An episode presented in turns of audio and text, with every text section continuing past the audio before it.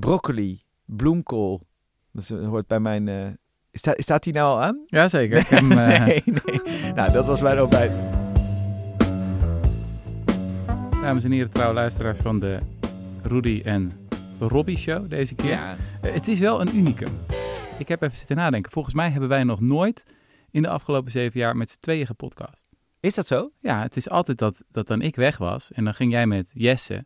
Of we zaten met z'n drieën. Maar we hebben nooit gewoon even Nee, dat is waar. zonder Freddy. Nee, dat klopt. Het was wel zonder Rudy, maar niet Ja. zonder Freddy. Eh, En dat dan ook nog op een hele bijzondere dag. zo is het, zo is het. Namelijk onze verjaardag, Het is vandaag 30 september. 30 september, inderdaad. Wat betekent zeven jaar exact, 30 september 2020. Zeven jaar na de lancering van de correspondent Mhm. in Nederland. Eén jaar na lancering van die correspondent. Onze Engelse zusje. Dus eh, we vieren vandaag onze verjaardag. Ja, Ook op een totaal verlaten kerkhofredactie. Ja, dat is wel triest. Misschien nog goed om even te vermelden waarom Freddy er dan niet is. Ja, Eh, ik denk dat de trouwe luisteraar het al wel vermoedt. Eh, Freddy is vrij hysterisch aan zijn boek aan het werken. Dat heeft een deadline. Wat is het? November hebben we geloof ik boeken gezegd. hebben bij ons wel een deadline. Ja, nou ja, die worden ook nog wel eens Overschreden, ja. overschreden. Ja. Maar ehm, als, als alles goed gaat, zou dat boek er in november moeten komen. Ja, Maar dat wordt wel fantastisch. ja en ik het denk wordt ook, wel heel goed hoor. het wordt echt heel goed. En ik denk ook dat, hoe meer ik erover nadacht, hoe belangrijker ik het boek ook begon te vinden. In de zin van wat de boodschap van het boek eigenlijk is. En hoezeer die boodschap eh, van belang is om nu te vertellen in deze tijd. Want eigenlijk de essentie van de, van de boodschap zoals ik hem lees. En de titel is... Hebben we de titel al verklapt? Ja, ga je gang. Ehm, eh, zo hadden we het niet bedoeld. Mhm. Ja, dat is Eh, niet gewoest. Ja, zoiets. Maar dan de mo- moderne variant. Ja. En dan en de ondertitel... eh, eh, ehm, de klucht Achter de achter de toeslagenaffaire. En wat het boek heel erg mooi laat zien... is dat politiek geen complot, maar een klucht is. Ja. Dus ehm, al die schandaaltjes en bakkeleien Kamerleden en eh, brekend nieuws wat dan eh, uit Den Haag eh, ehm, in de media komt. Dat doet vermoeden dat mensen allemaal dingen fout doen. Mhm. En daar zit een soort opzettelijkheid in. In de manier waarop wij daarnaar kijken. Ja, Dus, we eh, kijken ernaar alsof het een complot is. Ja, Alsof er een paar slechterikken zijn die een plan hebben dat ze uitrollen. En de taak van de helden en de goede onderzoeksjournalisten is om dat complot te onthullen, zodat we het kunnen oprollen. En klaar is Kees. exact. En dan ga je het onderzoeken en dan kom je erachter, wacht eens even. Ze zijn helemaal niet slim genoeg voor een complot. Nee, en het, zo werkt politiek dus ook helemaal niet, dat het een complot is. Het is eerder omgekeerd. Iedereen vervult zijn rol, maar draagt daardoor onbedoeld bij aan het resultaat dat niemand wil. Eh, wat bij het lezen van het boek van Jesse heel erg daagt, is dat de manier waarop wij naar de wereld kijken, of de manier waarop, eh, laten we zeggen, ehm, onderzoeksjournalistiek naar, naar, naar politiek kijkt. Ja, sommige onderzoeksjournalisten. Som- sommige Ik onderzoeks- bedoel, ik denk dat er heel veel goede Nee, zeker. zijn die wel die focussen op structuren. En het is ook niet zo dat je niet af en toe gewoon een goed complot moet onthullen. Nee, dat Dus- is ook zo. Maar, maar het frame is heel erg dat er een soort kwade, kwaadwillendheid is. Een soort ik denk kwade niet dat het eigenlijk, het is niet de onderzoeksjournalisten die het doen. Weet je het is niet onze fantastische collega's van Follow the Money die het ene na het andere supergrondige structurele artikel publiceren waarin ze, weet ik veel, laatst was er weer een fantastisch artikel, Ties Joosten, dat is, dat is een van de beste daar, over ehm, de prijs van een, eh, wat was het, een, eh, een kalf. Heb je dat stuk Mhm. gelezen? Ja, ja. Ja, de, en volgens een heel goed principe van Ja. eh, als we die club ooit kunnen inlijven, eh, dat, zou, eh, dat zou mooi zijn. Ehm, nee, het zijn eerder de, gewoon de, de dagelijkse politieke journalistiek of zo, die heel erg ervoor over gaat van wat heeft de sec- staatssecretaris gedaan? Wat heeft de minister gedaan? En vooral de eeuwige vraag, wat wist de minister? Wat wist de staatssecretaris? ja. Dat is zo'n debiele journalistieke vraag. Ik, ik zeg niet dat het helemaal nooit relevant is, maar het, het veronderstelt een soort van wereld waarin degene aan de top de hele tijd alles weten en heel bewust en rationeel aan het overwegen zijn welke informatie ze delen en welke niet. ja. Nogmaals, het wil niet zeggen dat er geen eh, politici zijn die de Kamer bewust verkeerd voorlicht. Ik bedoel, het komt echt voor. Maar ja, en je ziet in zijn verhaal heel erg duidelijk naar voren komen dat het veel meer een soort in elkaar grijpen is van allemaal dynamieken mhm, dan van opzet. ja, Ehm, ik, het wordt eigenlijk een beetje een andere podcast dan normaal. We zijn ook al echt een beetje heerlijk meanderend uh, afgedreven. afgedreven. Maar ik had wel een soort van lijstje in gedachten waar we het over konden hebben. Um, het is dus nu, terwijl we opnemen, is het... Ik ben de dagen volledig kwijt. Is het donderdag vandaag? Nee, woensdag. Woensdag, mm -hmm. ja. Oh ja, ja. 30 september. Ja. En um, gisteren, of eigenlijk vannacht, waren de... Of was het grote debat tussen Biden en Trump. Um, dan open je ook je Twitter en die staat dan er, er helemaal vol mee. Ik vind het ook wel fascinerend dat ik, ja, je leest en hoort dan veel over zo'n debat, maar ik ga het niet kijken. Maar dat is ook omdat ik, ik kan dat gewoon niet kijken. Nee. Ik, ik ben er gewoon fysiek niet toe in staat. Omdat... Want, wat gebeurt er dan met je? Ja, ik, ik, ik weet niet. Ik vind het gewoon zo, zo vervelend. Omdat het was, werd al vrij snel duidelijk van het was een soort van ja, strijd waarin Trump Biden de hele tijd aan het interrumperen was. Mhm. Of zoals dan de mainstream media zeggen, het was een chaotisch debat. Trouwens, Waar- wat je net zei, sorry. Ja, Eh, ik heb hier even de New York Times voor me. ah, ja. De kop bij de New York Times is Talk of policy is drowned out. Ja, dat is ah, ja. alsof ze al verwachten dat het over beleid ging. Maar Biden calls president a clown. Als, ja, weet je wel, zo van... We Ja. moeten ook even benadrukken dat Biden ook wel soort van eh, bijdroeg aan, eh, aan het modder gooien. ja, ja. Terwijl ja. het is natuurlijk niet evenredig. Nee, dat is toch gewoon totaal uit proporties. Maar dan zie je zo die behoefte om nog net te doen alsof, we, alsof het een normaal functionerende democratie is. Alsof het een normaal debat is. Ja, waar, normaal gesproken beleid wordt besproken. Ja, Ja, ja. En dat is natuurlijk helemaal niet zo. Nee, Nou goed, je had een stuk recent over van we- moeten eigenlijk stoppen met journalistiek bedrijven alsof er niks aan de hand is. Je kan niet over Amerikaanse politiek sch- schrijven alsof het een democratie is, want dat is het niet meer. nee. En er zitten... En er zijn natuurlijk heel veel journalisten die dit constateren. Hè, Dus Mhm. die al schrijven over... eh, Amerika is een kleptocratie aan het worden... waarbij nou ja, aan de top zoveel zelfverrijking plaatsvindt... dat, je, dat, dat het nou, bijna een soort geïnstitutionaliseerde diefstal kan worden genoemd. En, Mhm. zo. en heel veel mensen hebben al ge- gewezen op zeg maar, de autocratische neigingen... in de Amerikaanse politiek. En dus het is niet zo dat dit niet wordt geconstateerd. Maar tegelijkertijd zijn er een aantal hele hardnekkige gewoonten, zou je kunnen zeggen, in de eh, journalistiek. En dan met name ook in de Amerikaanse journalistiek. Die, en me- met name ook de steeds- dagelijkse nieuwsjournalistiek. ja, de dagelijkse dus je hebt het niet soort van over de bedachtzame tijdschriften of zo. Niet over de Atlantic, Nee, eh, dat soort dingen. Maar je hebt het meer gewoon over dagelijkse het CNN dagelijkse nieuws. berichtgeving. ja. Precies. En dat is belangrijk, omdat dat is nog steeds een heel dominant eh, soort informatie. Het Mhm. zet heel erg de agenda nog steeds. Het, het bepaalt heel erg waar men over praat. Het, pra- het bepaalt heel erg eh, nou, de onderwerpen in de talkshows en dat soort dingen. Het, nieuws, het dagelijks nieuws, is een beetje wat het meest beklijft in een zekere zin. Meer nog dan eh, ja, die briljante analyse in de Atlantic, eh, ehm, die dan een paar honderdduizend mensen lezen Mhm. er zitten een paar van die hardnekkige gewoonten in, dat, in die verslaggeving. Die ehm, niet mee ver- veranderen met wat al die briljante analyses over het ondemocratische gehalte van de Amerikaanse politiek eh, zouden rechtvaardigen. Mhm. Ehm, bijvoorbeeld, eh, Amerikaanse journalisten gaan nog steeds massaal elke dag naar de White House press briefing. Mhm. Dat is dan die eh, persconferentie die dagelijks wordt gehouden in het Witte Huis. Waar dan ehm, eh, ja, de pers wordt geïnformeerd over het beleid van de president. En waar de president zelf dan ook af en toe komt opdagen om eh, ja. vragen te beantwoorden. Nou, dat is, een, dat is een ritueel, dat bestaat al decennia. En de, en de veronderstelling achter dat ritueel is... Zij vertellen ongeveer wat ze van plan zijn. Eh, journalisten stellen kritische vragen en daar krijgen ze dan eerlijk, voor zover mogelijk, antwoord op. Ja. En natuurlijk, elke president heeft zo zijn agenda en zijn spin en zo. Eh, maar op het moment dat daar wordt gewezen op dit klopt niet of dat klopt niet, dan moet hij daar verantwoording a- over afleggen. Nou, van dat alles, van dat hele ritueel, is helemaal totaal geen sprake meer.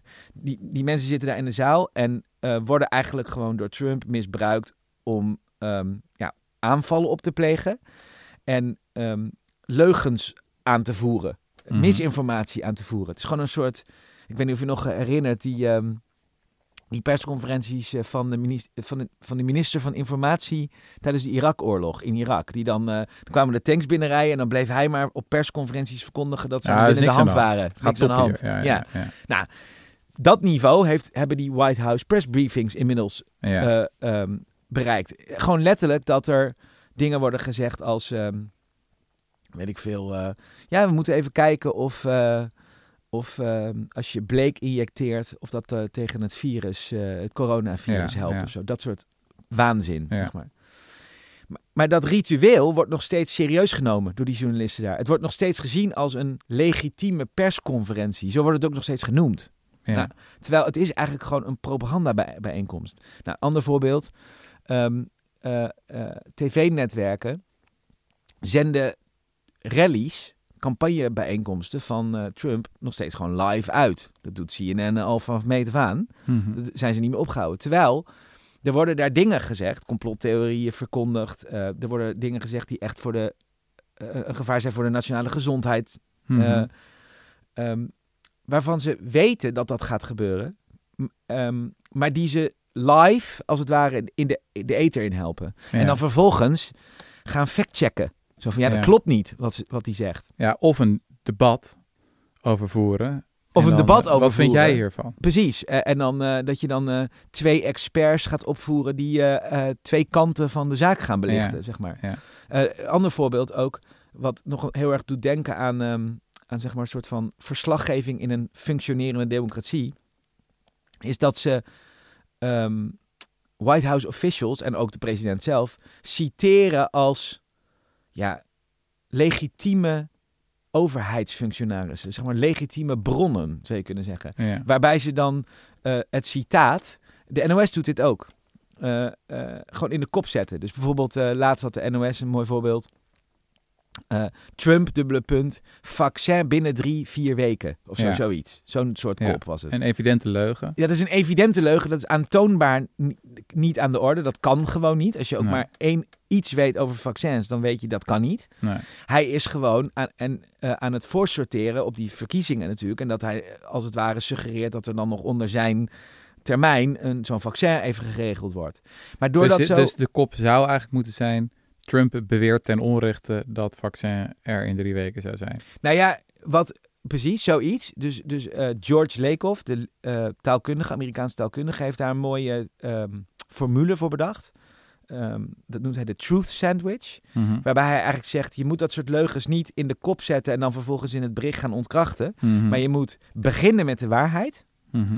Dan moet de leugen die wordt ver- verteld erop volgen. En dan moet je Mhm. weer eindigen met de waarheid. Een truth sandwich. Dus de Mhm. leugen zit dan geklemd tussen de waarheid, zou je Mhm. kunnen zeggen. Waarbij het dus nooit zo kan zijn dat de leugen op zichzelf, de onwaarheid, doordat dat dan los in de kop staat als citaat, zelf soort van rond kan gaan. Ja, ja, ja. Eh, dat soort praktijken, waarbij je dus als het ware, de president zegt het, dus citeren we het, dus is het belangrijk, dus zetten we het in de kop. Dat zijn van die gewoonten die als het ware niet meer thuis horen Ja. in een ehm, politiek die allang afscheid heeft genomen van zeg maar een soort van rekenschap geven van of dit klopt of Ja. dat op het moment dat je er wordt op wordt aangesproken dat je je dan aanpast of zo. Dat is Ja. helemaal niet meer aan de Nou, in orde. normale tijden is het niet zo erg. Stel dat Rutte bijvoorbeeld zou zeggen, over vier weken een vaccin, dan zou dat wel een NOS-kop mogen zijn. Want dat zou, dat zou ik wel echt nieuws vinden. Mhm. Want dan zou ik wel benieuwd zijn van, oh, wat is dan, wat gaat daar achter Wat gaat er gebeuren? Dan Wat is er aan de hand? Exact. Weet je wel? exact. Ik ben benieuwd. Mhm. Maar eh, als je weet dat dat past in een sy- systematisch liegen, ja. eh, ehm, eigenlijk het systematisch propaganda verkopen, Mhm. ehm, ehm, dat je weet dat dat te maken heeft met een bepaalde eh, politieke agenda, ja. eh, die niks, die, hè, want elke politicus heeft een agenda, Mhm. maar in dit geval is het een antidemocratische agenda. Op het moment dat je dat in de kop zet, als Rutte dat zegt, en Mhm. het blijkt niet waar, en Mhm. hij wordt daarmee geconfronteerd, dan moet hij daar verantwoording over afleggen. En dan als een normaal functionerende Ja. politicus doet hij dat ook. Zijn de consequenties. Maar eh, ehm, Trump doubles down, zeg maar. Ja. Hij gaat niet rekenschap afleggen van, oh ja, nee, dat zei ik, dat klopte niet. Nee, hij gaat de leugen herhalen, nog erger maken. Een mooi voorbeeld. De New York Times heeft ehm, decennia aan belastingaangifte van Trump Ja. in handen gekregen. Ja. heeft een enorme productie van gemaakt. Echt Ja. waanzinnig. Ja. Eh, onderzoeksjournalistiek ten top. Eh, kan je precies zien dat hij... ehm, nou, ik geloof dat hij in 2016 750 dollar aan inkomstenbelasting heeft Ja, betaald. hij heeft twee jaar heeft hij 750 en het 10 van de 15 jaar heeft hij niets betaald. Heeft hij niets betaald? Ja. Maar ik denk die 750, dat is eigenlijk van nog pijnlijker, weet je wel? Dat is minder dan iemand met een minimuminkomen zou betalen. Weet je wel? Iemand die burgers flipt bij de McDonald's Ja. zou nog meer belasting betalen dan dat. Ja. En hij betaalt 750 dollar. Ja. En, En inderdaad, dan in het debat zeggen ze... nou, wat, wat is dan de vraag in, in, in het debat? Klopt het dat je, eh, of niet, Ja, dat je weinig eh, belasting bel- betaalt. weinig belasting ja. hebt betaald? Alsof dat nog een... Alsof dat een, een discussie vraag is, is. ja. En als, Het is een en feit. Het is, is een feit. We hebben duidelijke we bronnen. hebben, we hebben zijn Ja. eigen belastingaangifte als, als bronmateriaal. Dat is gewoon, Ja. dat toont het aan.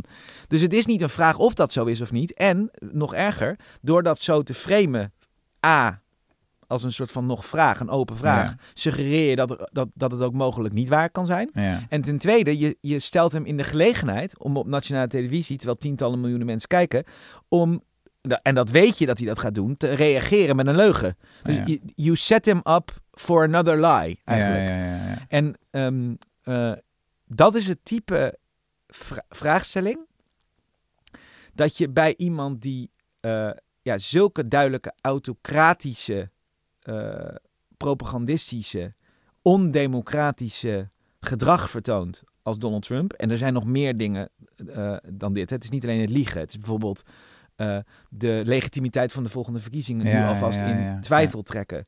Dus dat mensen he- eigenlijk helemaal niet zeker weten of de verkiezing wel echt klopt. Het is ook het aanmoedigen van Geweld. geweld. Ja. Openlijk aanmoedigen van geweld op straat. Ja. Nou, dat zijn van die tendensen. Die kun je niet meer als, ehm, ja, hoe zeg je dat, normale Als je dan neutraal bent, dan ben je eigenlijk... Dan draag je eraan bij. Ja, Daar komt het op neer. ja, Eh, dan ben je een soort van medeplichtig aan, aan, aan dit probleem. ja. En wat dat betreft kan ik, ehm, zou ik iedereen van harte willen aanraden om eh Masha Gessen te Ja. volgen. Ken je die? Ja, zeker, Ja. zeker. Masha Gessen, Russisch-Amerikaanse journaliste, schrijft eh, voor de New Yorker. Heeft ook een boek geschreven. ehm, Survive, eh, even kijken. Ja, iets van overleven in een autocratie. Ja, overleven ja, in een autocratie. Ja. En ehm, zij zegt ook: eh, je kunt dit niet als nieuws blijven verslaan, zoals nieuws werkt. Je moet Mhm. dit als een systeem verslaan. Je moet laten zien wat de, de, het- de autocratische ontwikkeling erachter is, als het Mhm. ware. En ik vond het heel interessant. Zij is een van de weinigen die dit herhaaldelijk zo, zo aanwijst. Ehm, wat zij dan autocratic attempts noemt. En zij kent dat natuurlijk uit eh eh voormalige Sovjet-Unie, Mhm. waar ze vandaan komt.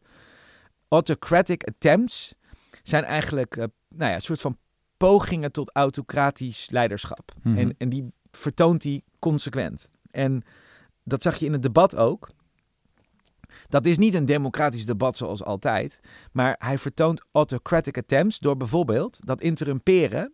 Mhm. Dat is niet meer het type interrumperen wat je wel eens gewend bent. Mhm. Maar dat is eigenlijk het doelbewust, zegt zij, laten zien dat hij zich van geen regels hoeft, wat hoeft aan te trekken. Hij is zeg maar eh, permanent dominant op, Mhm. het, op het podium.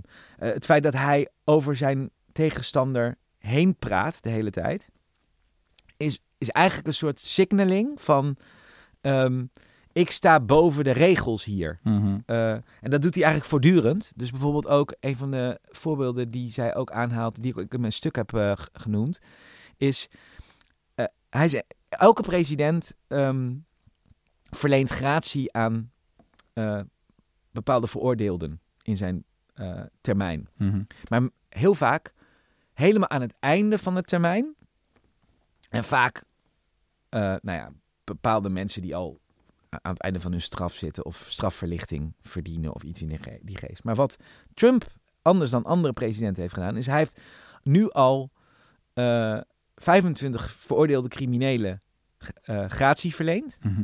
Allemaal soort van inner circle. Allemaal ook bekend als supporters van hem. Mhm. En allemaal helemaal in het begin van zijn presidentschap. En zij vertelt daarover, dat is een, ook weer zo'n typisch voorbeeld van een autocratic attempt.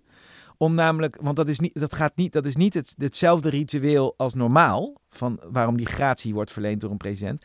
Maar het is om te laten zien dat ehm, zijn supporters, of de mensen in zijn inner circle, zou ik maar zeggen, boven de wet, zich boven de wet kunnen wanen. Ze hebben niks te vrezen van de wet. Daar komt Mhm. het eigenlijk op neer. Zolang ze loyaal zijn. aan Zolang ze loyaal zijn. Precies. ja, hebben ze niks te vrezen. En, en dat, ja, dus, dus zij, zij bekijkt eh, zijn politieke handelen door die bril van eh, eh, het, auto, de autocratische bri- bril in plaats van de Mhm. democratische bril. En dan zie je dus hele andere dingen. Ja. Dit is natuurlijk niet begonnen bij Trump. Nee. Dit is niet, oh, functionerende, geweldige, florerende democratie vier jaar geleden en toen kwam Trump en toen was alles mis. Nee, nee, nee. Dit, is, dit is decennia in de maak. Ja. Ehm, dit heeft allemaal ook te maken met het feit dat Amerika op zo ongelooflijk veel niveaus en op zoveel manieren een failed state is eigenlijk. Ja, ja. Een. Ehm, Echt wel deprimerend. Hè? Heb je, echt deprimerend. heb je John Oliver gezien? Eh,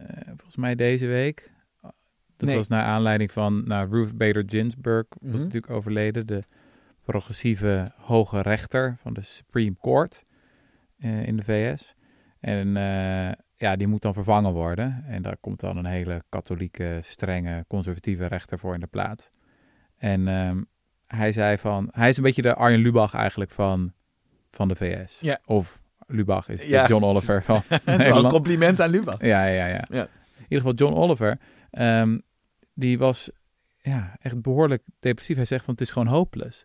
Want als je nu kijkt hoe dat systeem functioneert op allerlei niveaus.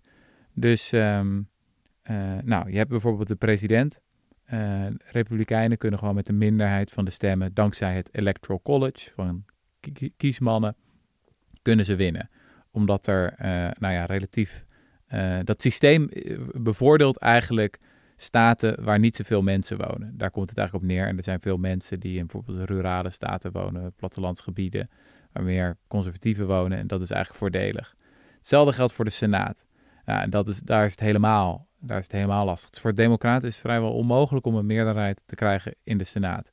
Want van die, van die kleine staten met weinig inwoners, die krijgen ook gewoon twee senatoren. Evenveel als bijvoorbeeld Californië, met wat, hoeveel inwoners hebben die er? 30 miljoen of zo? Een heleboel. Mhm. Eh, of nog meer. Weet ik niet precies. Google het. Ja. Eh, ehm, dus dat hele systeem ehm, ja, werkt eigenlijk tegen de democraten. Die moeten zulke enorme meerderheden behalen om president te worden. Ik bedoel, Clinton had 3 miljoen stemmen meer dan Trump. Is niet geworden. Ja. In de Senaat geldt hetzelfde. En nu, omdat ze, de Republikeinen zowel het presidentschap als de Senaat hebben... en eh, kunnen ze dus ook de hoge, de hoge, recht, hoge rechtshof hof volproppen met superconservatieve rechters. Mhm. Nou, en die zijn heel invloedrijk in de Ja, VS. En, voor de En die leven- blijven hun leven lang zitten. Ja. Dus je hebt nu een 6-3 meerderheid voor conservatieve rechters. Die zitten daar nog in 2030, waarschijnlijk ook nog in 2040. Ja, dat, is eigenlijk nog invloedrijker dan welke president dan ook. Want dat Ja. is voor is decennia lang, bepaald ja, dat. ja. Ja. Het is echt, dat is echt heel deprimerend. Ja. Het, is, het is gewoon... En het is ook fascinerend hoe dat is gegaan. Want eigenlijk, eigenlijk hadden die republikeinen hadden een soort van twee keuzes. Als ze de verkiezingen wilden blijven winnen. Of je wordt diverser, weet je. Of je wordt gematigder. Of eigenlijk ook gewoon progressiever. Want de demografische trends zijn best wel duidelijk. Ja. Dus je kijkt naar jonge Amerikanen, die zijn woker dan ooit. Dat is de meest hoogopgeleide, meest progressieve, meest activistische generatie die er is geweest. Ik bedoel, kijk naar de Black Lives Matter eh, protesten ook. Het is de grootste protestbeweging in de geschiedenis van de VS. Dus als je naar de, de demografische realiteit kijkt, is het kraakhelder welke kant het land op gaat. Eh, en de Republikeinen hadden als keuze kunnen maken: oké, wij veranderen als partij. Als we verkiezingen willen blijven winnen, dan moeten we die stemmen moeten we binnenhalen. Maar ze hebben het anders gedaan. Ze hebben gezegd: nee, we gaan gewoon de andere kant. We, we, we gaan niet de democratische kant op. We gaan proberen om met een relatief steeds kleinere minderheid. gaan we proberen om alsnog aan de macht te blijven. En dat kunnen we doen, nou ja, eh, door, eh, door het systeem zoals het nu is, dat al heel onrechtvaardig is, met hand en tand te verdedigen. Maar ook door het nog onrechtvaardiger te maken. Bijvoorbeeld met gerrymandering, weet je wel. Dan ehm, tekenen ze de districten opnieuw. Ehm, dat is een eh, heel vreemd proces, waardoor het soort van stemdistricten er heel raar uit gaan zien. Zodat ze dan net een, net een meerderheid zijn voor, voor de Republikeinen in dit geval. Dat is ook mega ondemocratisch. Maar het is eigenlijk allemaal, allemaal trucjes Nou, om met erger. een minderheid toch aan de macht te kunnen blijven.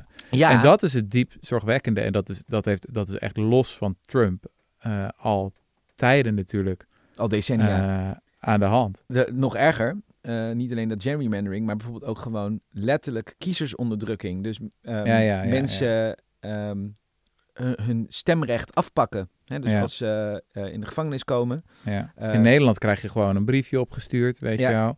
Netjes je stemkaart, je hoeft niks te registreren. In de VS heb je allemaal, en, en zeker in Republikeinse staten, strenge wetten. Ja.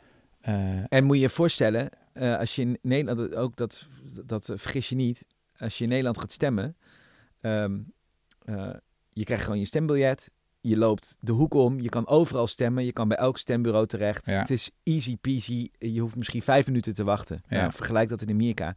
Je moet je idee laten zien. Ehm, je- het is heel moeilijk om een stembiljet überhaupt te krijgen. Als je er naartoe gaat en je hebt hem eindelijk, staat er een enorme rij. ja. Ehm, En straks nog, ook nog van die knokploegen die opgeroepen zijn door Trump. ja, Van zorg voor een eh, veilige verkiezing en zo. exact. Ja, Ehm, dus ja, het is ook niet voor niets dat de opkomst eh, van, eh, eh, van het electoraat best wel laag is. ja, ja de- in de VS zijn meer rond mensen, de helft. meer mensen hebben Amazon Prime dan dat er gaan stemmen in de presidentiële verkiezingen. Ja, dat, dat vat wel heel mooi samen de Ja. stand van die democratie. En, Ja. en dit is natuurlijk alleen nog maar op het, op het zeg maar, soort van verkiezingsaspect ervan. Ja, Maar wat natuurlijk de, ook nog daar weer achter speelt, is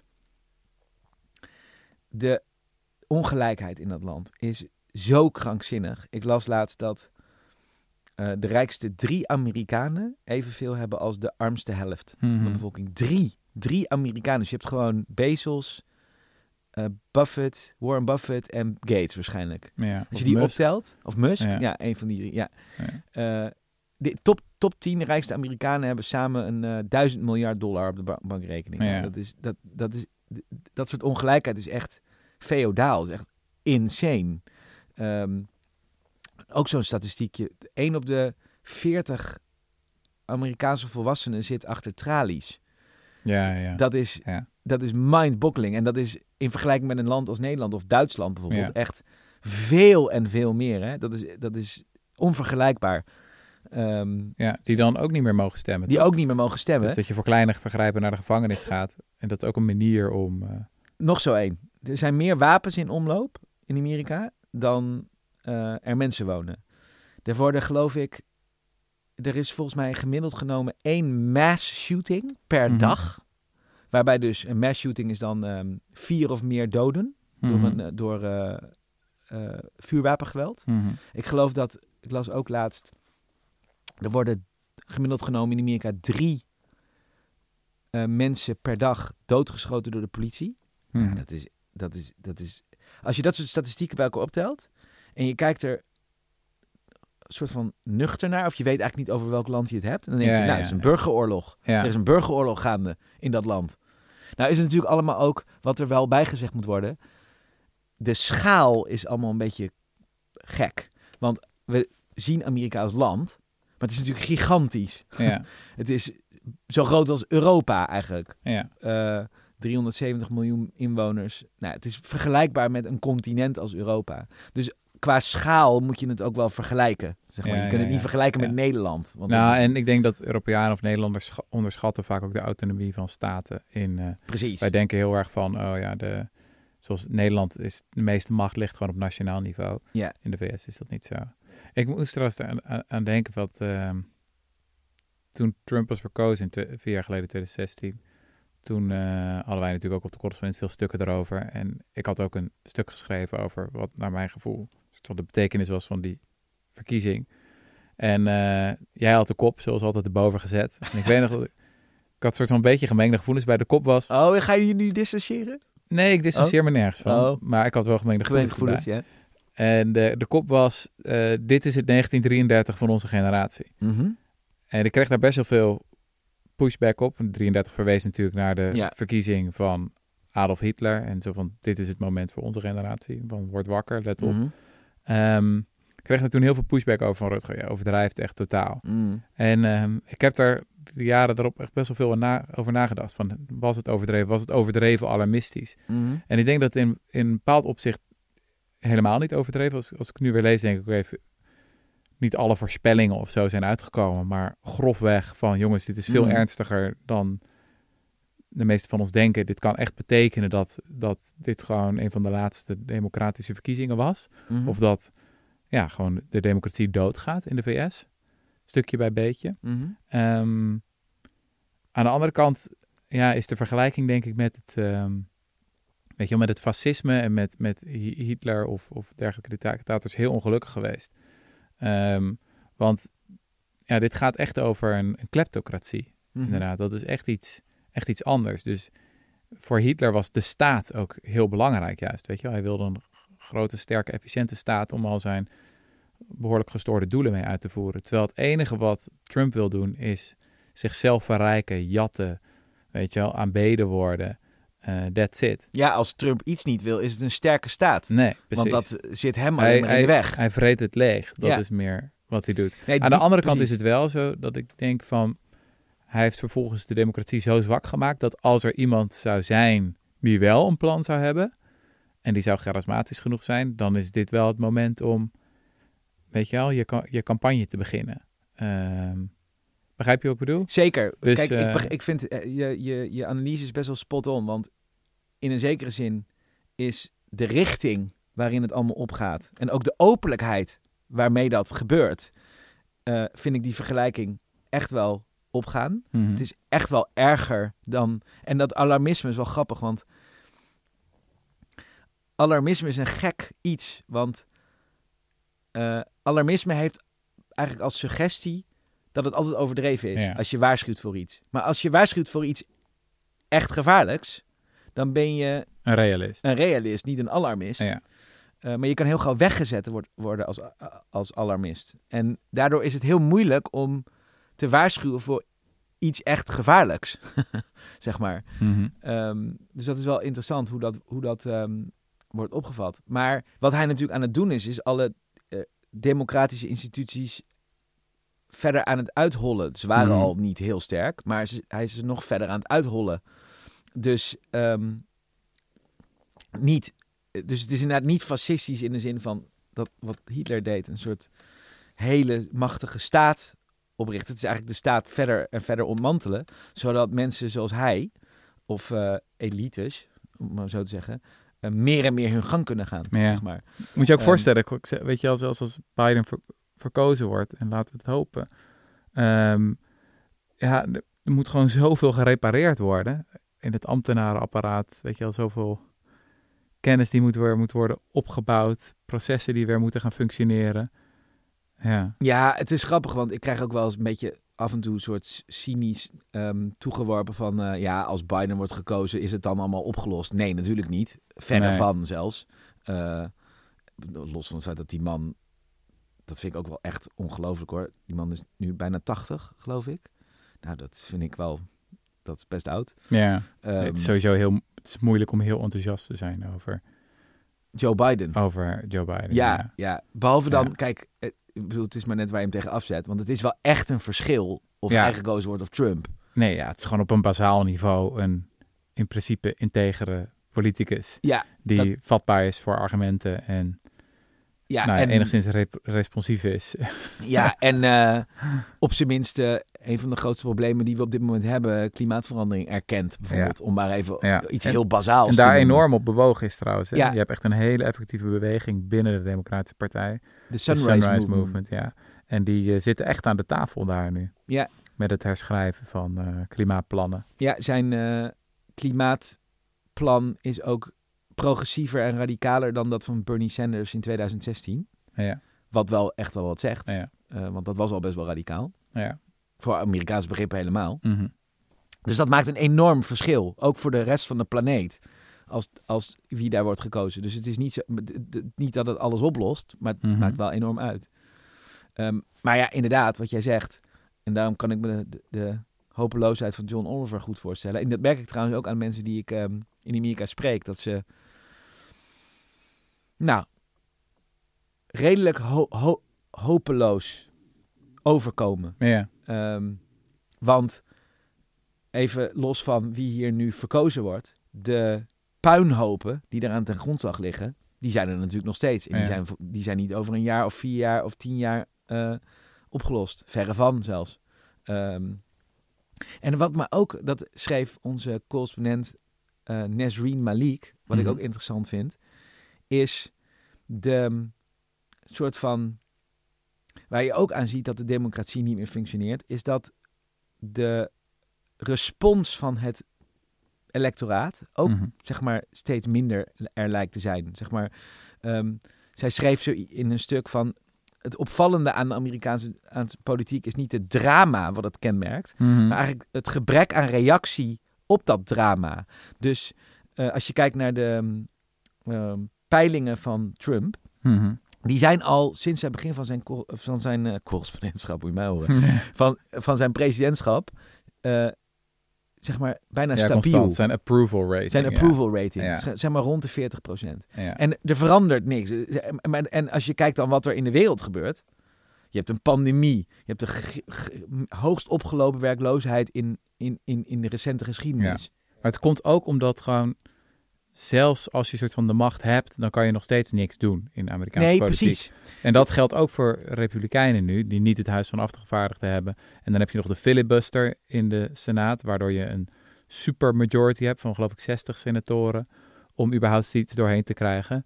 Dus dat is ook het ding. Als we straks allemaal zitten in november en oké, Biden is verkozen, mensen denken jippie. Ja, als je bijvoorbeeld niet de Senaat hebt of niet een enorme meerderheid in de Senaat, heel veel kan je nog steeds niet doen. Nee, Dat is ook het weer deprimerende. Bijvoorbeeld zo'n Green New Deal. Oké, leuk dat, dat Joe Biden er straks voor is. Maar je gaat van zo lang zijn leven niet kunnen doorvoeren. Die kans is echt heel klein dat dat gaat gebeuren. nee, absoluut. En, en, maar dus dat vond ik ook interessant. Want dat raakt een beetje aan wat jij net zei. Namelijk, het is een soort afbraak van eh, de publieke ruimte door een soort roofkapitalistisch gedachtegoed. Ja. Zeggen. Dat is al decennia bezig. Maar mensen En zijn daardoor- ook logisch. Het is logisch dat ze apathischer zijn als stemmen geen consequenties Exact. heeft. Want je stemt op iemand dat je denkt, oké, die plannen vind ik wel goed. En dan gebeurt er wat. Exact. Ook hier in Nederland. Kijk, in Nederland hebben we natuurlijk co- het is een coalitieland. Ook weer, godzijdank. Ehm, dus het wordt altijd verwaterd. Maar grofweg zie je wel een reflectie van ons stemgedrag. Dus Ja. als we behoorlijk rechts stemmen, nou, dan krijgen we bijvoorbeeld, zoals we een aantal jaar geleden hadden, een coalitie van, wat is het, CDA, VVD, PVV. En die gaan dan in het katshuis zitten en daar komen dan wel plannen uit. Nou, je ziet wel een verband tussen wat we gestemd hebben en wat we volgens krijgen. Ehm, die, dat verband is in een, in een land als, als de VS, is het eigenlijk gewoon weg. Er gebeurt gewoon niks in principe. Iedereen Ja. houdt elkaar in de houtgreep. En Ja, nou dat is precies wat Nesreen Malik dus ook schrijft. Dus dat je, nou, als je, dat als je decennia lang de publieke sector en de publieke ruimte en de overheid als zodanig afbreekt, dan creëer je op een gegeven moment ook een publiek, quote unquote, een, een electoraat, Mhm. eh, een burger, Mhm. die niks van de politiek verwacht. En omdat hij niks van de politiek verwacht, eh, eh, kan hij met gerust hart stemmen op politici die vooral als een soort molotov cocktail die politiek in worden gegooid, Ja. zoals Trump. Ehm, en niet per se omdat hij belooft eh, dit of dat te doen en dat dan waarmaakt of niet. Mhm. Zeg maar, daar wordt hij niet op afgerekend. Het maakt ook niet uit of hij zijn beloftes nakomt of niet. Weet je wel? De, die, die constantheid van zijn approval rating is heel veelzeggend. Want het, want het beweegt niet meer mee met zijn prestaties. Zeg maar. Dat, doet- dat, dat, dat is bijna. Het is echt irrelevant geworden. Maar en, Ehm, en paradoxaal genoeg, kijk, dat was voor een deel ook zo voor Obama. Ja. Dus Obama zat ook natuurlijk klem, kon een heel groot deel van zijn regeerperiode kon hij niet doen. Omdat hij ook hier weer gewoon geblokkeerd werd in de Senaat. Weet je wel, echte grote wetgeving. Dat kon je niet doorvoeren. Dus de- je denkt van, oké, groot moment, Obama wordt verkozen, nu gaat alles veranderen. En het lukte dan nog net Obamacare, en dat is al een hele prestatie geweest dat dat gelukt is. En toen was het een beetje op. ja, Dus ja. Zijn wel een beetje deprimerende Ja. tijden, hè, Robbie? ja, Ik wou het eigenlijk ook nog een beetje over corona hebben. Want dat, is eigenlijk, Ja? dat is eigenlijk ook nog... Nou, je vertelde over dat stuk van Ruben. En ik heb ook het idee dat op dat vlak zitten we een soort van... is ehm, ja, dat, je, dat mensen zaten van oké, nou in, eh, in maart gaat het allemaal dicht. En dan, maar dan eh, wordt het straks eh, is de zomer. En dan zeker na september, dan komen we weer in een andere wereld terecht. En nu ze van nee, nee, Nee. dat virus is er gewoon nog. Ja. En dat vaccin, dat duurt ook echt nog wel lang. Ehm, Heel lang. Ik heb dat stuk gelezen van Ruben. Dat was een goed stuk. Eh, en ook deprimerend. ja, Want, en we kunnen nog- we tweede golf, maar we kunnen ook nog wel een derde golf krijgen. En ook nog wel een vierde golf. Nou ja, en sterker nog, bedoel, de moraal van het verhaal was... ehm, het is al een godswonder als zo'n vaccin... Oké, eerst moet het vaccin er überhaupt komen. Nou, daar was hij optimistisch over. Want het type virus dat het was, Ja. zei die, legde hij uit... ehm, maakt wel dat er kansrijke eh, Ja. vaccins Er zijn er iets van 130, 140 in ontwikkeling. Ja, dus het is niet een, eh, het, het HIV-scenario van dat er überhaupt geen vaccin is. Dat, eh, Ja. dat, dat leek heel onwaarschijnlijk. Maar het tempo waarin het allemaal gebeurt is totaal zonder precedent. Dus eh, normaal duurt het jaren, soms wel meer dan 10 jaar, 15 jaar, Mhm. voordat er een vaccin veilig en uitgerold is. Enzovoort. Nu proberen het in een jaar Ja. of in twee jaar. Nou, Ja. eh, als dat al lukt, zou dat een enorme prestatie zijn. Maar dan vervolgens ehm, eh, probeer het eerst maar eens te, te- bij iedereen te krijgen. Dan krijg je dus allerlei nationalistische sentimenten van ons land eerst. Nou, als het in Amerika komt, nou, weet je wel, ah, dat gaat, het is echt niet zo dat wij dan ehm, binnen de kortste keren genoeg vaccins eh, besteld hebben en geleverd krijgen om Nederland te vaccineren. En er was nog een ander iets wat, wat ik wel deprimerend vond. Mhm. Eh, ik ben benieuwd hoe jij erover denkt. Maar er stond ook een klein stukje, had hij verteld over de ehm, attitude van mensen ten opzichte van het vaccineren. Nou weten we natuurlijk, er is al heel veel sceptisch over vaccins.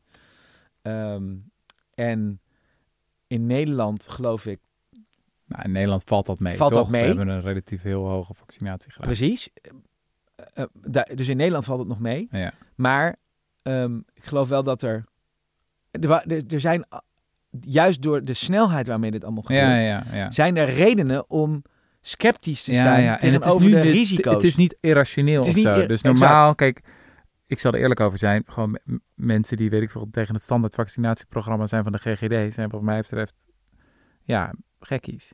Eh, die zich eh, laten meesleuren door nep-experts of door die publicaties geloven die ik, uit de jaren negentig, die al lang zijn teruggenomen. Weet je, dit is overweldigend bewijs dat de vaccinaties die we hebben voor bestaande infectieziektes ongelooflijk veel goed doen en miljoenen en miljoenen levens redden. En je ziet af en toe, als er weer iets terugkomt, in zekere regio's waar weinig gevaccineerd is, hoe ellendig veel van die ziektes zijn. Maar ja, dat zijn wel allemaal vaccins waar jaren en jaren onderzoek naar is gedaan. Eerst op, weet ik veel, kleine groepen, 100, dan een paar duizend, dan op tienduizenden en dan bla bla bla bla bla. Ehm, en ook voor, ja, in die eh, laatste fases van het onderzoek, ja, dan kunnen er nog wel echt zeldzame aandoeningen komen. Bijvoorbeeld dat 1 op de 10.000, eh, laat ik zeggen, verlamd raakt of zo, of doof wordt. Nou ja, dan moet je best wel grote studies hebben om dat soort effecten te detecteren. Ehm, en het is nog steeds best wel veel. Want als je 1 op de 10.000 hebt van heel Nederland, weet je, dat zijn duizenden mensen die dat dan zouden hebben. Dus het is niet helemaal irrationeel als mensen zeggen van, eh, of in ieder geval vragen hebben van, hey, dit vaccin is dit keer wel heel snel ontwikkeld. Weten we echt zeker dat het veilig is? Ja, En daar krijg je straks een discussie over, waarbij veel mensen geneigd zullen zeggen van, weet je vaccingekkies, hou je mond. Maar het zijn wel legitieme vragen die op dat moment gesteld worden. Zo van, weten we echt zeker dat het veilig is? Ik bedoel, China en Rusland zijn nu al eh, aan de gang aan het gaan. Nou, en in dat geval weten we dus niet dat het veilig is. En veel van die bedrijven zelf zeggen trouwens ook van, wij willen ook niet dat het te snel gaat. Want stel dat we het nu te snel doen, dat we fouten maken, dat er te veel bijwerkingen zijn voor te veel mensen. Ja, dan worden alle vaccins in een kwaad daglicht gesteld. Ja. En dat zou desastreus zijn. Want vaccins zijn een van de grote triomfen van de menselijke geschiedenis. Weet je, vaccins in de 20e eeuw hebben meer levens gered dan wereldvrede zou hebben gered in de hele 20e eeuw. Het is gewoon zo gigantisch geweldig dat we die dingen hebben. nou, en hier zie je dus een, een soort best wel deprimerende cocktail, po- potentieel. Namelijk, ehm, er zijn legitieme redenen om sceptisch te staan tegenover de risico's van dit vaccin. ja. Want ja, binnen een jaar heb je lang niet alle risico's in kaart. De tweede is, het kan andere vaccins in een kwaad daglicht stellen. Mhm. Derde is, eh, op het moment dat je ehm, dat vaccin dan wel hebt, eh moedig je aan die kant ook weer gedrag aan, wat zeg maar, eh, nou ja, meer risico's onderneemt. Ik ben toch gevaccineerd, weet je wel. Mhm. Terwijl zo'n vaccin op het geheel pas werkt als A, hij werkt en B, een x percentage, namelijk ik geloof 70% bij een werkzaamheid van 75%, eh, eh, gevaccineerd is. Ja. Dus Moet je even uitleggen. Dus Nou- 70% van de bevolking moet de prik hebben gehad. ja, Als het vaccin bij 75% van de mensen beschermt tegen het virus. exact. Want dan, heb je, dus effectief genoeg vaccin. Juist. Ja. In Nederland gaan we wel die, als het er is, hebben we denk ik vrij rap een hoge vaccinatiegraad. Want Nederlanders zijn in één ding gewoon geweldig. En dat is elkaar de maat nemen. Dat ja, denk ik echt. elkaar de schaamte aanpraten van hoezo ben je nou niet gevaccineerd. Ja, en als jij je niet vaccineert, dan ben jij verantwoordelijk voor mijn faillissement volgende week, weet je wel. ja. Eh, we hebben een hele sterke schaamtecultuur op dat vlak. Ehm, en ik denk dat die wel zijn werk gaat doen. Dat is precies dezelfde reden waarom Famke Louise zo snel inbond. ja, Eh, ja, nee, precies. Dat, dat, weet je wel, we- dat is nog re- responsief.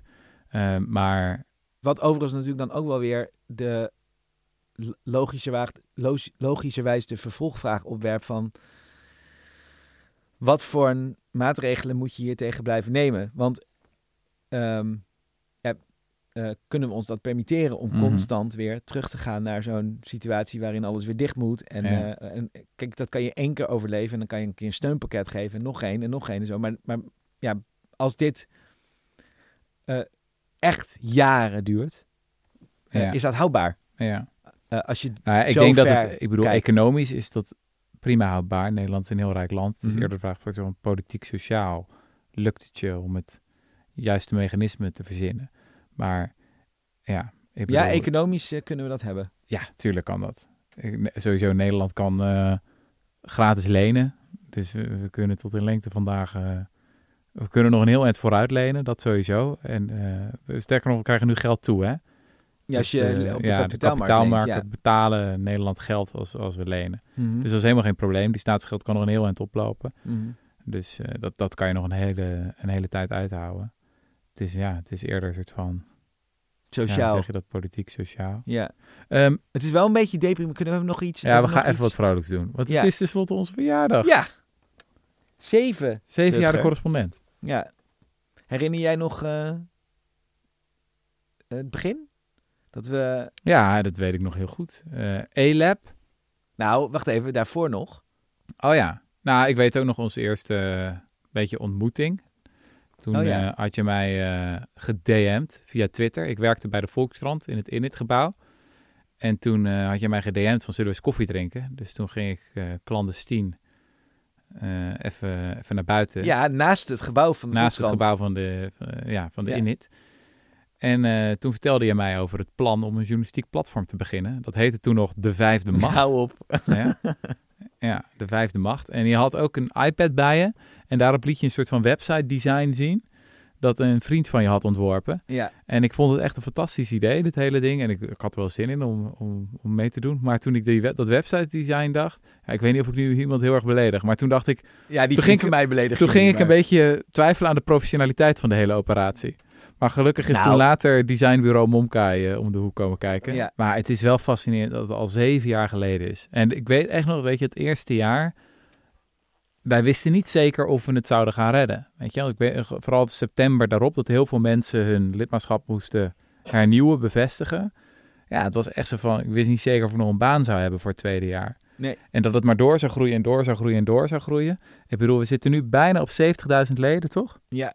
Ja, bijna. Dat is bijna even groot als Kun je het nog NRC, niet officieel als NRC? Next ooit was, waar je hoofdredacteur van was. Ja. Maar de impact en het bereik is veel groter. En zeker ook de uitgeverij, die is ook gigantisch gegroeid. Wat zag ik nou? Dat die besloeg 45% van de omzet afgelopen jaar. Ja, echt zo vet. Ja, dat is echt ongelooflijk. Dat, eh, dat bewijst maar weer dat je ook dat de meeste, dat de mooiste dingen eh, onverwacht ook komen. Want het was natuurlijk nooit per se van tevoren de bedoeling om Nee. uit boekenuitgeverij te Ja, en het is onlosmakelijk verbonden met elkaar. Ja. Dus je had niet die uitgeverij los kunnen oprichten. Want al die boeken ontstaan op het platform. Ja. Weet je wel, correspondenten beginnen met een zoektocht. Ik heb dat zelf ook gehad. Ik bedoel, ik heb vijf jaar lang stukken zitten schrijven voor de Corrie. Ja, Ja, begon echt in 2014, denk ik. Eerst een stuk over Kropotkin, de gekke anarchist. was dat toen al? Ja, ja, dat heeft Zo. het uiteindelijk niet gehaald. Of was het 2015, moet ik even Ja. googlen. Maar ehm, ja, to- toen was het al. En eh, ja, je hebt gewoon eh, duizenden eindredacteuren. En je zit die stukken te schrijven en krijgt allemaal feedback. Je bent aan het nadenken, je hebt met zoveel collega's gesprekken erover. En uiteindelijk kan je een boek maken. Wat ook een veel logischer proces is om een boek te maken. Het is eigenlijk heel gek dat het oude proces van... oké, ik ga mezelf opsluiten voor, weet ik veel, een jaar... en dan kom ik eruit en dan publiceer ik het boek... en dan hoop ik dat mensen het goed vinden.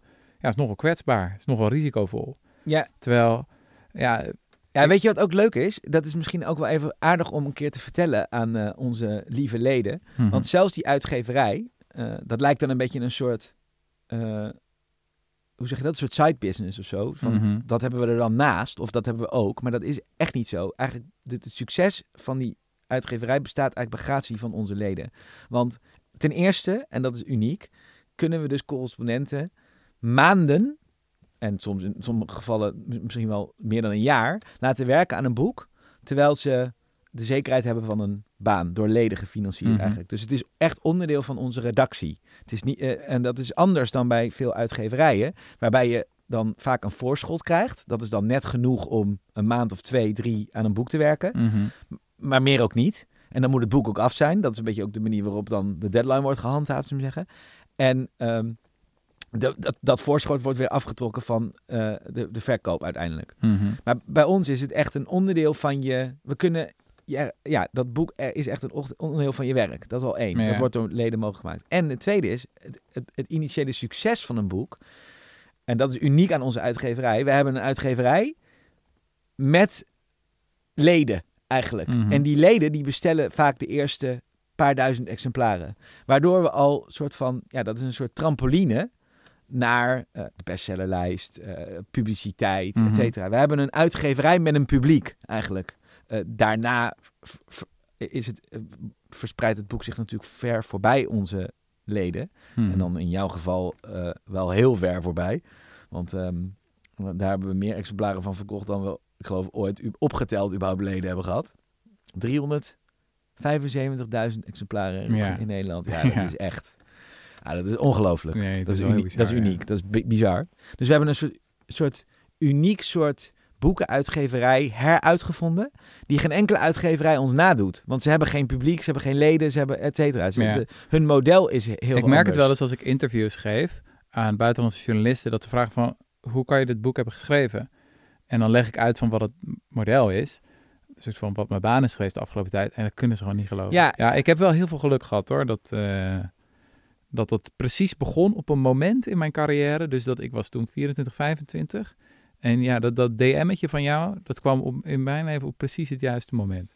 Nou, en eh, ik kan toch zeggen dat eh, het eh, ons ook geen windeieren heeft Nee, gelegd. nee, nee, we mogen niet klagen, Of ja. niet, Rutger. Maar, nou, zeven maar- jaar de correspondent. Wat zijn de plannen voor de toekomst? Dus we zitten nu op 70.000 leden. We hebben, wat is het, 67 medewerkers? Bijna je? 7000 leden, hè? want anders dan, dan eh Ja, bijna wordt dit weer een 70.000, dingetje. ja. Dus, Ja. nog, we kunnen het nog niet vieren, maar nee, ja. het nog niet vieren. 67 medewerkers. We hebben een internationale tak met, Ja. met wat is het nog, 45.000 leden of zo? Eh, ja, nou ja, we, eh, we, hebben, we hadden 50.000 crowdfunders. Mhm. En daar zijn we dus nu eh, ehm, heel hard aan het werk om zoveel mogelijk mensen te behouden. We Ja, er zaten ook heel veel eh, Nederlanders bij, toch? En die, Ja. die blijven niet voor je tweede jaar. Nee, nou, veel niet. Sommigen wel, maar veel niet. Ook omdat we hebben, we, doel, we hebben bewust gekozen voor het feit dat ze dit helpen mogelijk maken. Maar dat Ja. ze de toegang tot onze Engelstalige journalistiek er gewoon bij krijgen. Dus ze hoeven ook geen lid te worden om de Engelstalige Nee. journalistiek eh, te, te, te kunnen zien. Mhm. We gaan uit van een, ehm, een, een, een flinke eh, teruggang in het eh, totaal aantal crowdfunders. We zitten nu al, al, eh, op een derde. Nou, we hebben nog even eh, te gaan met de, met de re- renewal campaign. Ehm, maar we hopen zeker een derde over te houden. En dat is dan onze basis Mhm. om eh, ehm, vanuit voor te bouwen. En ons platform steeds verder internationaal uit te breiden. Want ja, het kernidee van de Correspondent heeft niks te maken met Nederland. Maar is eh, hè, een medicijn tegen de waan van de Mhm. dag. Nou, die waan van de dag bestaat overal. Mhm. Eh, ik heb in de afgelopen jaren het geluk gehad dat ik mocht vertellen over de correspondent in eh, tientallen landen over de hele wereld. Zoals jij ook met jouw boek eh, in tientallen landen over de hele wereld bent gegaan. En overal was, het, was de respons hetzelfde. Namelijk, ik wou dat dat hier ook was. Want wij hebben net zo'n last van, dat, met, van die waan van de dag en alle tekortkomingen die dat heeft als jij vertelt. Mm -hmm. Dus er is enorm veel potentie voor ons soort journalistiek ver voorbij de landsgrenzen. Nou, en ook, uh, we staan voor uitdagingen. Klimaatverandering is er één. Um, die we met z'n allen moeten gaan oplossen. Hoe gaan we dat doen? Hoe gaan we een probleem wat we nog, wat nog no van een omvang die we niet kennen. Uh, en wat een verandering vereist van een omvang die we niet kennen. Uh, hoe gaan we dat doen? En daar moeten we de komende jaren uh, met z'n allen duidelijkheid over krijgen. En dat kan op verschillende manieren. Dat kan ook op de manier zoals jij laatst betoogde in het stuk. In jouw stuk, namelijk dat elk land een eigen nationale narratief moet krijgen hè, over ja. uh, klimaatverandering. Ja, ik had in, in, maart van dit jaar, of wat is het, februari? Ik ben het even ja. een beetje kwijt. Ja. Een pamfletje over... Ja, dat was nog voor, voor de Over corona. Johan van Veen, de vader van de Delta werken. Lijkt echt al een eeuwigheid geleden. Ja. Uh, van inderdaad, ieder land heeft eigenlijk zijn eigen beetje patriotische verhaal bijna nodig. Want dat kan mensen ook in beweging brengen. Ja, en ik bedoel... Um, uh, maar wat duidelijk is, is dat we op de een of andere manier um, uh, dat die problemen, omdat die voorbij onze landsgrenzen zijn, moeten we ook nieuwe samenwerkingsvormen of nieuwe en dus ook nieuwe media Mhm. creëren die voorbij die landsgrenzen kijken. En uh, we hebben vandaag op die correspondent niemand minder dan Yannis Varoufakis. Oh. Ja, de oud-minister van Financiën van Griekenland. Ja, dat is wel een vriend van de show, kan ja, ik, dat is een vriend van de show. zeggen, ja. Hebben we die zegt um, om deze wereldwijde problemen aan te kunnen en trouwens om ook iets te doen aan de autocratische tendensen die je, de ondemocratische tendensen die je niet alleen maar in Amerika, we hebben heel veel gepraat over Amerika, maar dat zie je natuurlijk niet alleen maar in Amerika, dat zie je op heel veel plekken Mhm. gebeuren. Uh, en in heel veel landen, zelfs ook in Nederland zie je die tendensen opduiken. Ja, om daar iets aan te doen, moeten we um, samen optrekken. Moeten we ons verenigen, zegt hij. He, progressieven moeten zich uh, in, in, een, in een gezamenlijke agenda en met een onconventionele strategie verenigen, zegt hij. Mhm. Interessant stuk. Dus, um, en ik denk dat een, um, een journalistiek platform dat niet meer redeneert vanuit het traditionele perspectief. En dat, dat traditionele perspectief is in een zekere zin dat dagelijkse nieuws, wat Mhm. we ook al kennen. Maar het, is ook, het traditionele perspectief is ook dat idee dat alles in Den Haag wordt bedacht. Mhm. Um, terwijl de werkelijke machtsstructuren ergens anders liggen. Nou, Oké, okay, als die ergens anders liggen, hoe zien die dan uit? En wat kunnen we daar dan aan doen? Mhm. Uh, dus um, dat moeten we gaan doen. Hoe oud ben je nu? Uh, hoezo? 38. Ik ben historicus, hè? ik wil het een beetje in context Oh, ja. laten. 38, ja. Ik ben 38. 38. En je was 27, toch? Toen je hoofdredacteur bij Next werd. Ja, En we zijn nu zeven jaar mee bezig. ja, dus we zijn elf jaar nadat ik hoofdredacteur werd. En Aha. zeven jaar nadat ik correspondent werd. Voel je je al oud worden? Nee, eigenlijk niet. Nee? Nee. Jij wel? Ja. Ja? Ja, ja. Want? Ja, ik weet niet. Nou, ik voel me niet oud worden. Ik, ik, in de zin van dat ik uh, denk, eh, mijn tijd wel geweest zo. ik heb juist nog heel erg van, oh, wat er allemaal nog Ik denk bij veel... Ik bereikt denk, kan worden. Dat ik heb denk, ik heel ik erg. denk misschien dat ik veel stukken niet, meer, niet zo snel meer schrijf. Omdat ik denk, ah, dat stuk heb ik al wel gezien of zo. Of dat geloof ik wel. Ik weet wel ongeveer hoe dat stuk eruit zou zien als ik het op papier zou hebben. ja? Dat, ja, dat heb ik wel meer. Terwijl inderdaad, toen, ik- ja, als je dan 24, 25 bent, dan eh, begin je weer aan een nieuw stuk en dan weer, weet je wel. Toen ik, in het begin van de correspondententijd had ik voor die stukken bijvoorbeeld, als het BBP is geen goede maatstaf van vooruitgang of zo. Maar geweldig, fascinerend. Ja, nou, zo'n stuk zou ik nu niet meer kunnen schrijven. Nee. Ik denk, ja, de, natuurlijk is het geen goede maatstaf van vooruitgang. Nee. Nee, oké. Zoiets, Je, je raakt misschien... Kijk, tuurlijk. Je raakt misschien een beetje een soort... eh, ehm, jonge naïviteit kwijt... waardoor je alles eh, wat je dan voor het eerst zelf ontdekt... denkt dat dat, dat nieuw is. Ja. Of zo. Eh, en, dat, en dan ontdek je... Oh, nou, maar ik ben echt de Wat wel echt supergoed dit zegt. werkt, want het is nieuw voor jou.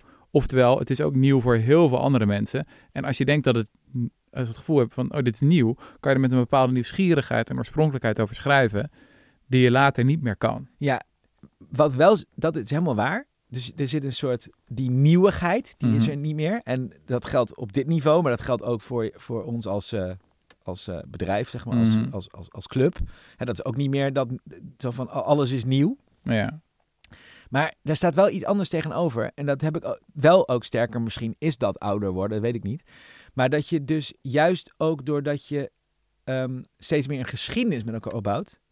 En steeds meer een steeds langere periode met elkaar deelt.